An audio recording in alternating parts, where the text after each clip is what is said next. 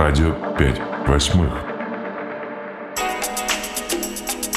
Well, you know, whatever else Louis Farrakhan is, the essential and crucial thing to remember is that he was made in America.